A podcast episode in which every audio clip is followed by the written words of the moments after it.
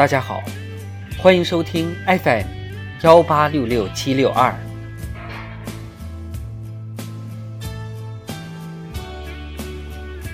瓦尔登湖，经济学十。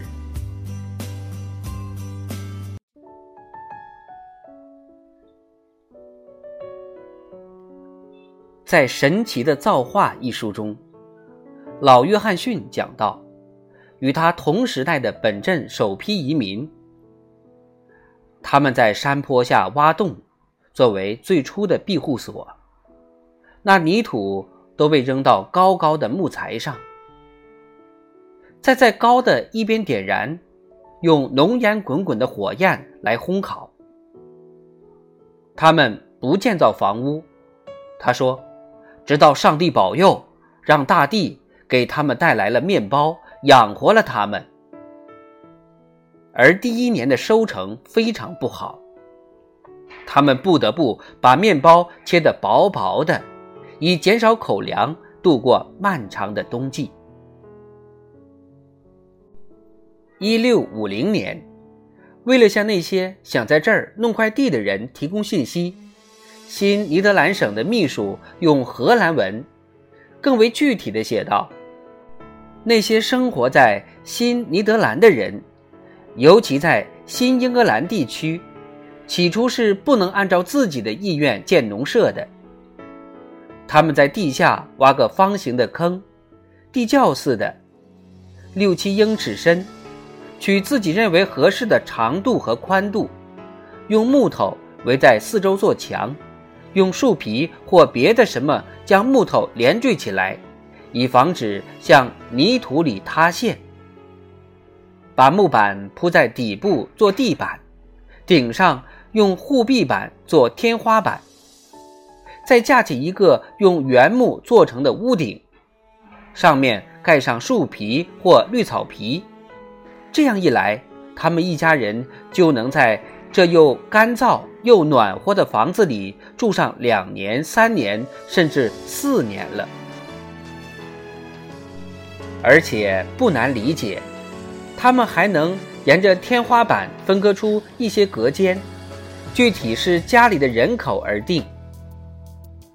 新英格兰那些富有显贵之人，在殖民草创期，也先将住所建成这样。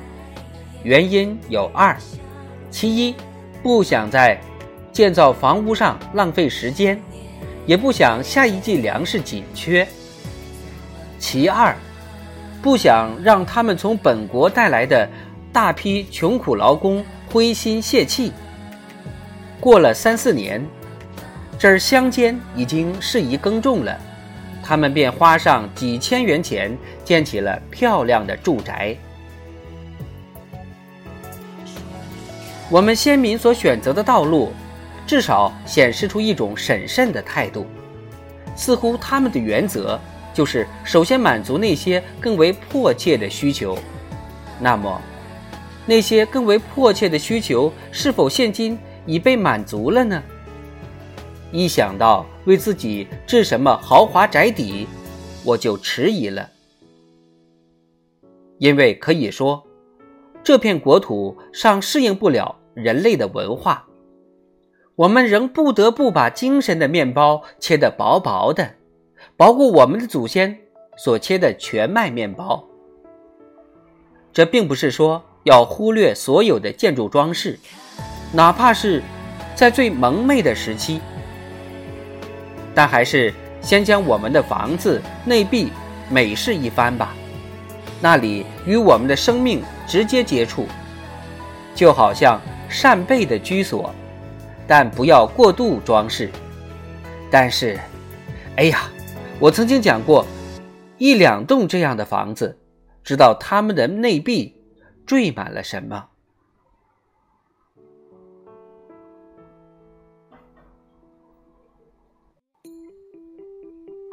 如今我们固然并没有。退化的只有住窑洞棚屋或者穿兽皮才能存活，但接受人类工业和技术发明带来的便利自然更好，尽管它们价格不菲。在我们这片宅区，木板、木瓦、石灰、砖块都比较便宜，而且都比适宜的窑洞、整根的原木、足量的树皮，甚至烧好的陶土、平整的石板更容易得到。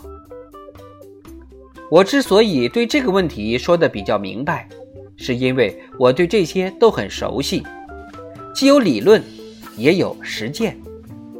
只要多动点脑筋，我们就能很好的使用这些材料，简直比如今的首富们还要富有，并且使我们的文明成为一种福祉。文明人其实就是。更有经验和智慧的野蛮人。不过，还是让我赶紧讲讲我的实验吧。